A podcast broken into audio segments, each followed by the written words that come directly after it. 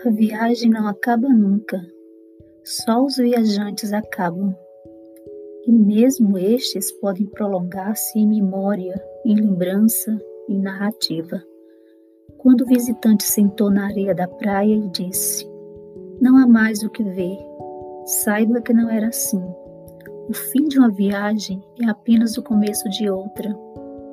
É preciso ver o que não foi visto, ver outra vez o que se viu já, ver na primavera o que se vira no verão, ver de dia o que se viu de noite, com o sol onde primeiramente a chuva caía, ver a seara verde, o fruto maduro, a pedra que mudou de lugar, a sombra que aqui não estava.